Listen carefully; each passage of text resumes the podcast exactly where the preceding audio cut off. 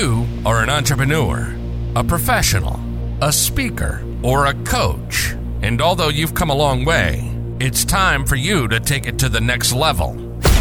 We've got you. This is the Author to Authority podcast. We'll help you use authority and influencer marketing to build your business stronger and faster by publishing a book. You'll hear from guests that are thought leaders in sales, marketing, networking, communication, social media, promotion, and business leadership. Let's do it. This is the Author to Authority podcast. And now your host, the extraordinary word ninja, Kim Thompson Pinder. Welcome to the Author to Authority podcast. And today I am looking forward to a very memorable conversation with our guest, Merrill Charette. Now, we're going to be talking today about memorable conversations. Now, Merrill is the co owner of Mida Shipshape Podcast. He balances his time between active networking, conducting podcasts with experts, and developing a marine services platform. So, definitely want to hear more about that. He graduated with a degree in cultural and intellectual history from Rhodes College, where he helped create the college's first newspaper, The Sou'wester. After graduating, he established two nonprofits for people with Parkinson's. Later, he hiked the Appalachian Trail in 2018, and Merrill moved to Boston to attend Suffolk Law.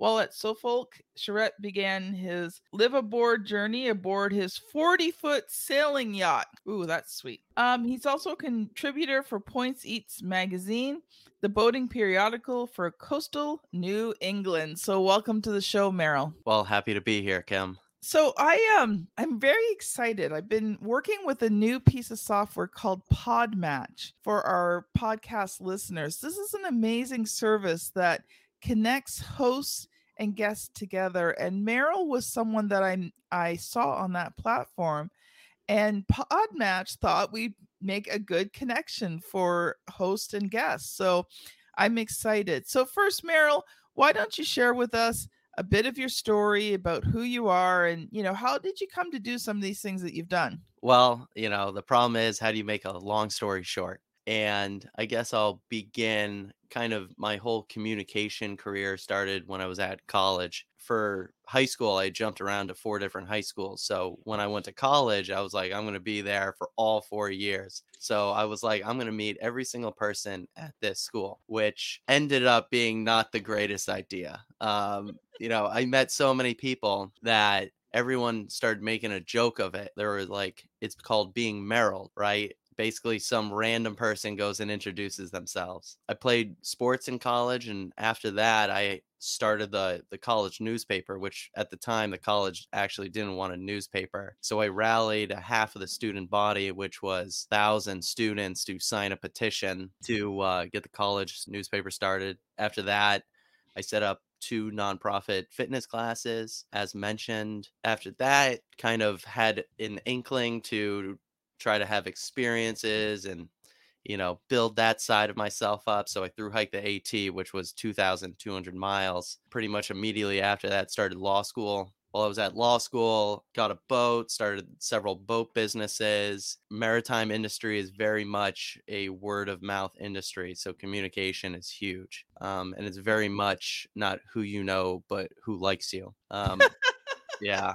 It's no like and trust Yeah. And then while I was doing the whole boat business, was a professional sailor, writer, speaker. Now I'm kind of one of the leading experts in maritime. Uh, it's been a journey.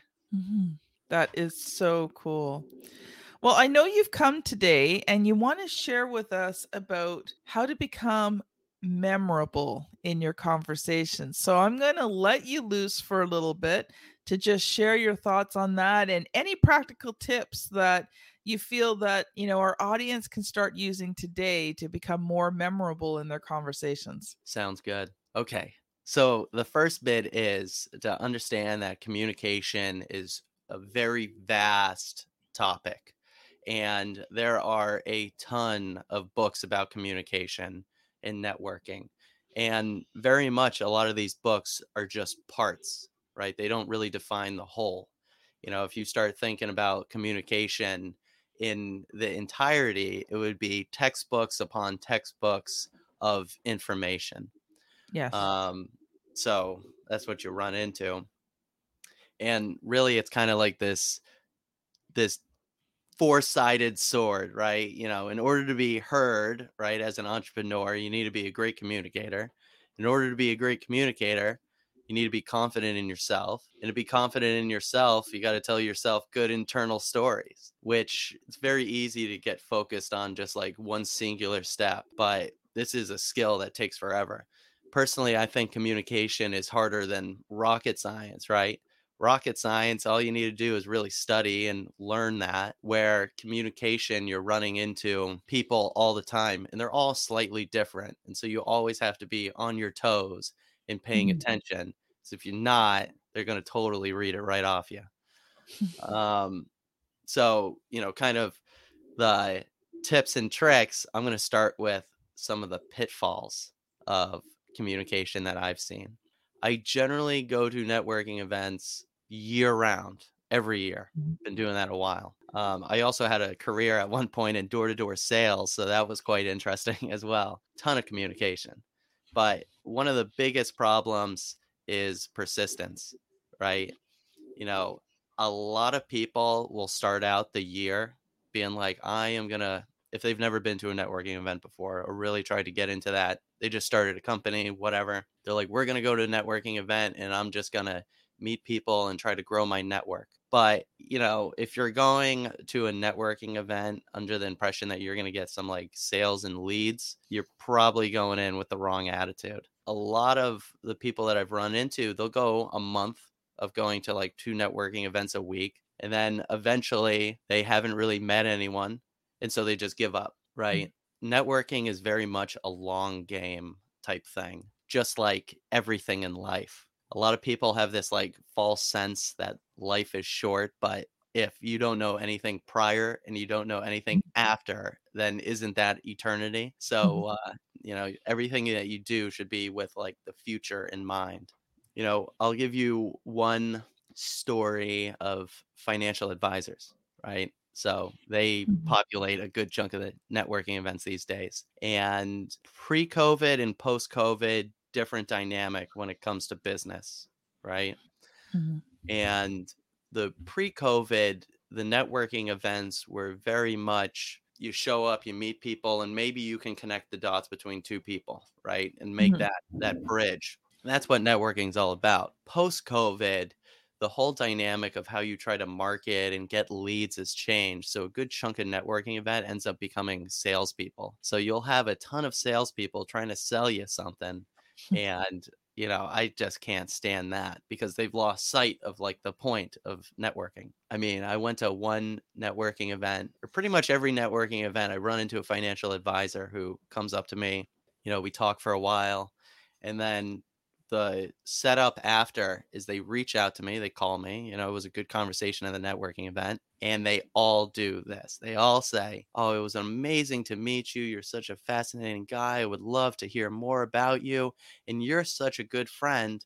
Let me be your financial advisor. And it's just like, you know how many times I've heard that? I've heard it way too many times. You know, I usually chew their face off. So there's that. Another pitfall is weak stories right? People are really bad at just it doesn't even necessarily have to pertain to the business that you're in. Get people engaged and be a good storyteller. That's one of the foundations of society, being a good storyteller. You know, that's how information is passed down through generations, is through stories. Don't ever let the truth get in the way of a good story, right? You can always exaggerate a little bit. Another pitfall I see is the idea of being a lone wolf. You run into mm. entrepreneurs that are just starting out and they're like, oh, you know, I'm this big hot shot and I'm doing everything and I don't need anyone and I don't need you. But, you know, you look at throughout time and you need people in order to survive. Right. If you were a mm-hmm. lone wolf back in the tribal days and you were just cast out of your tribe, you'd be dead. You definitely need people. Another one is spending too long in a conversation. People will meet someone who's you know, somewhat fascinating and they'll get into a, you know, 30 minute conversation with them and the event is only an hour. And so you just wasted a good chunk of your time where you could have met a bunch of other people and continue the Mm-hmm. conversation with this person after. People who are pushovers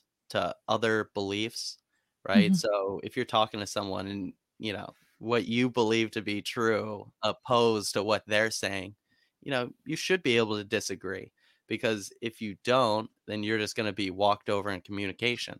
You know, not a lot of people really educate themselves, and you can tell. I've met a lot of people who were leaders in industries, and pretty much what it comes down to is if you're a forever learner and you're able to just continue to grow, then you're going to be, you know, just have a better knowledge of the subject. And the better hmm. knowledge just makes people believe you a lot more than just showing up. You know, I'm a firm believer in if you read 40 business books, then you're probably going to be better off than going and getting your MBA. And then we can talk about some tips and tricks about how to communicate. Yeah, let's let's just go back for a moment because you know you you talked about persistence in networking and you are right there. You know, you go to these events, you don't participate, you don't do anything, you're just trying to hand out business cards and sell and then you get discouraged and you know, I look at networking as a way of developing relationship. I don't go into network meetings to um, sell or even generate leads, though sometimes I do. I do sell. I've sold at networking events because the person was ready, and I've generated leads because they were ready. But my goal is always to just have two or three really great conversations in a networking meeting. And if I come out of a network meeting with that, then for me, that was worth going to the network meeting for. So I think that's really important is to manage your expectations when you network. It's not about going in to make the sale and hand out so many business cards. It's about making the connection. So I loved what you said about that. And the other thing that you said was being a lone wolf. And I think there's two aspects to that. So first of all, there was the aspect you're talking about, you know, the the one who's like, you know, I'm top dog, right? Everybody's just gotta like me. But then I think there's other people that are on the other end of the spectrum where, you know, they're lone wolfing it because they don't kind of believe in themselves or they don't have the skills and they don't know what they're doing. So, you know, they go into networking in different places and they're kind of in the corner because they just they don't know how to make those connections. So I I, I could see it from both sides in terms of the of the lone wolf. So very great points, Merrill. So you said you had some more to share with us. I'm interesting to hear what you got now. Yeah, so some tips and tricks in conversation. I got a list here. It doesn't necessarily pertain in order. It just made it easier for me to do. But this is probably one of the bigger ones is conversation framing. If you think of a conversation almost like a chess game, right? Mhm. So in chess, the first player has the advantage. He has the first move. And really the the second player, his whole objective is to get the first player out of step so now he is the one making the moves. And it's the mm-hmm. same thing in conversation. So, you know, a lot of people, you know, you'll go to a networking event and then some guy will immediately come up to you and say, What do you do? And if Mhm. you answer that question, they are in control of the frame of the conversation. So if you could have these words just tattooed across your head, the better question is, What do you do? And you flip it on them. As soon as you do that, you're in control of the conversation. And I've done it so many times. The first time I did it, there was this huge event. There was all these people that knew each other. And so I'm I'm like the the person showing up, doesn't know a single person there. They're all big businessmen and one of them looks at me and says, "So what do you do?" And they're all staring at me. And I'm just like, the better question is, what do you do?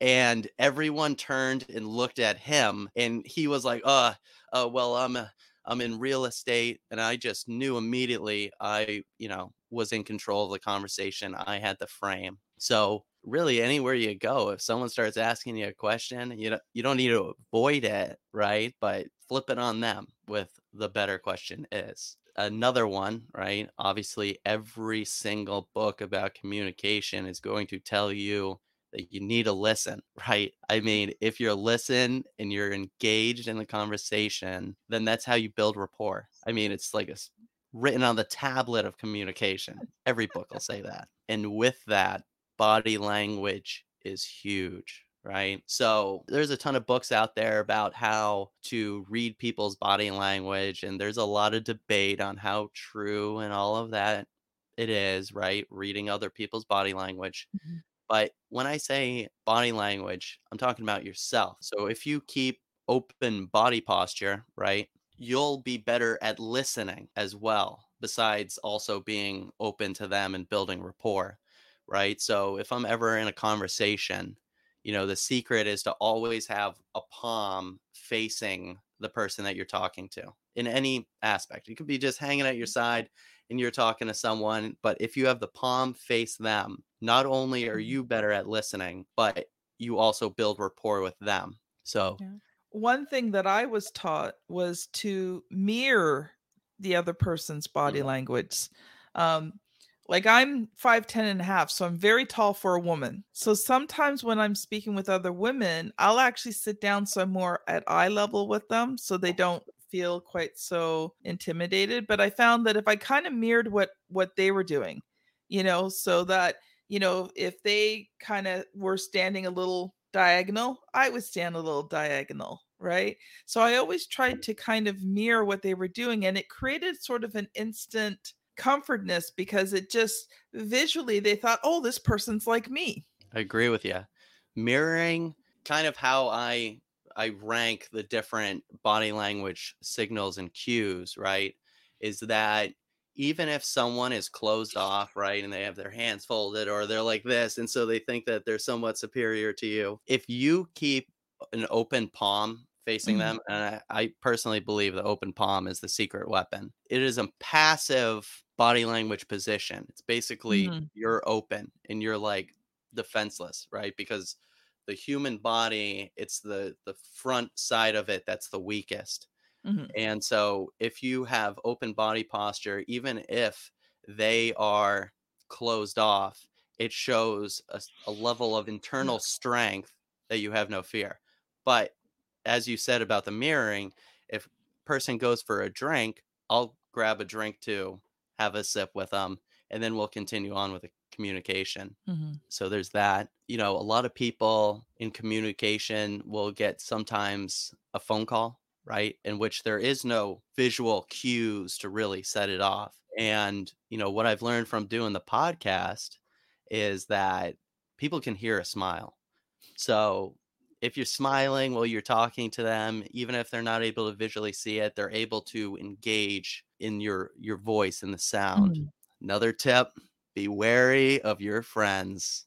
So, friends, oh, you know, everyone needs them, but sometimes you got to like reflect on the people that you hang out with because they are a reflection mm. of who you are and yes it can be pretty hard to do especially with relationships you know you build these relationships over a time time frame but there's strength in knowing when to leave friendships and kind of move on and redefine yourself because mm-hmm. there there are times in which negativity and just all of your friends aren't trying to progress and move forward then it's going to be very hard for you to progress and move forward yes mm-hmm. yeah another thing mm. is you know there's a whole science behind you know this idea that it's how you interact with people but there's also this idea that it's how comfortable you are in a specific environment there's also a major mm-hmm. factor you know if you're used to going to concerts well you're going to be comfortable in that environment so your communication is going to change yeah. um, where if you're going to big business events if you're not used to being in fancy places, your body language and how you communicate is going to be very receptive to it. So if you're a entrepreneur and you're looking for money and you're trying to meet like, you know, people that have it, you better get used to going to like nice places and just communicating with random people at a bar so you can really build that environmental awareness of where you mm-hmm. are understanding time and technology that's another one with the advent of how we're able to communicate these days instantly you're in Nova Scotia, I'm in Boston, but I talk to people over in Dubai all the time, right? Like instantly. Yes. And so now you have access to literally kind of everyone in the world. So now you have to be a little bit more, you know, pinpointed on kind of who you are talking to mm-hmm. because it's very easy to spend your days talking to people that aren't going to move you forward. So basically, if you run into someone and you have like this internal feeling that this isn't going to really progress anywhere, there's no shame in just leaving the conversation. And that kind of goes back to staying in communication too long with the mm-hmm. single person. You know, another kind of entrepreneurial bit of advice is that me being a young entrepreneur, there is this idea that youth is associated with lack of knowledge. And so mm. you'll run into businessmen who've succeeded, you know, 30, 40 years ago, and they're certainly older.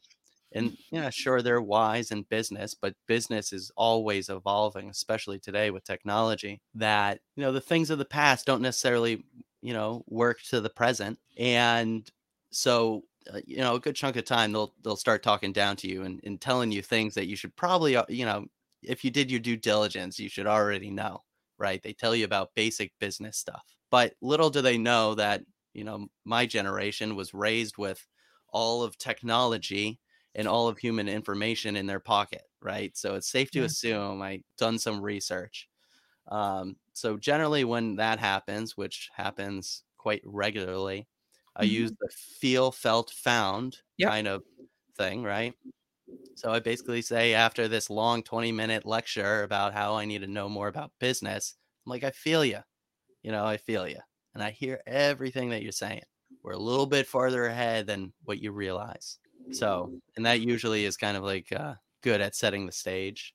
Another one of my most favorite tips is have a unique style. I feel like everyone gets that wrong. there's, there's so many people that show up to business events and they're all wearing a blue blazer and like some khaki pants. And it's just like people mm. do judge you off of your style. I mean, there's no way around it. Everyone is playing a game. Um, you might go to the, the business events, they're playing their own game. And you know, from the experience of doing these like long distance hikes and living on a boat for the past five years, you know, a lot of people from the outside would say, oh, you guys just shoved off society. You're not playing any games, all of that. But even in these extreme circles, they're still playing games, right? Mm-hmm. Like if you're an extreme long distance hiker and you run into another person, you're going to immediately be able to tell if they're an extreme long distance hiker just off the clothes they wear how they communicate, all of that. Mm-hmm. Same thing. So, I mean, I personally wear like rings and jewelry and all sorts of things when I'm going to networking events. It leaves a lasting image. Mm-hmm. Um, and what I'll tell you about wearing rings, you know, if you show up looking like crap, they'll think that the ring is fake. If you show up looking good, they think the ring is real, right? So that's like the balance that you have to play with the look. um, you know, and, and all of this really kind of gets back to being confident, right? Mm-hmm.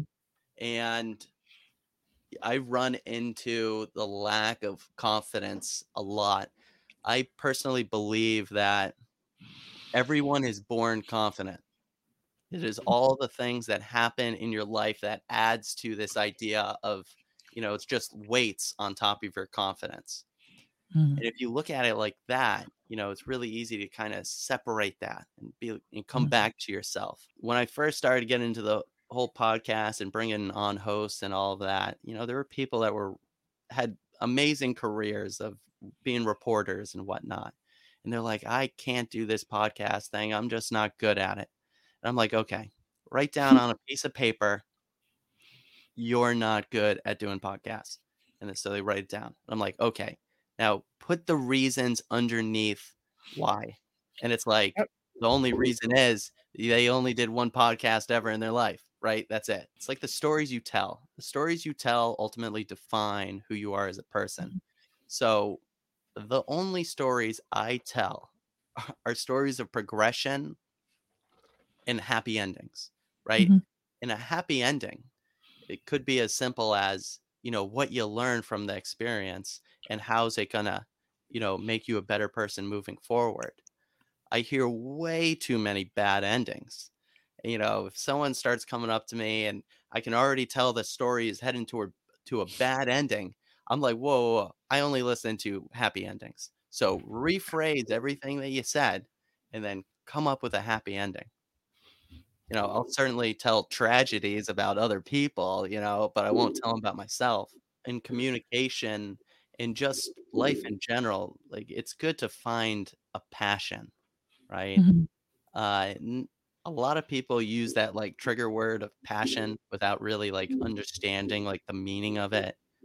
You know, personally, I think passion is you get up at 7 a.m. and you work to midnight every single day.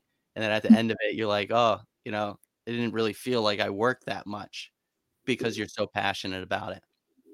And if you don't have a passion, then, you know, people can read it off of you.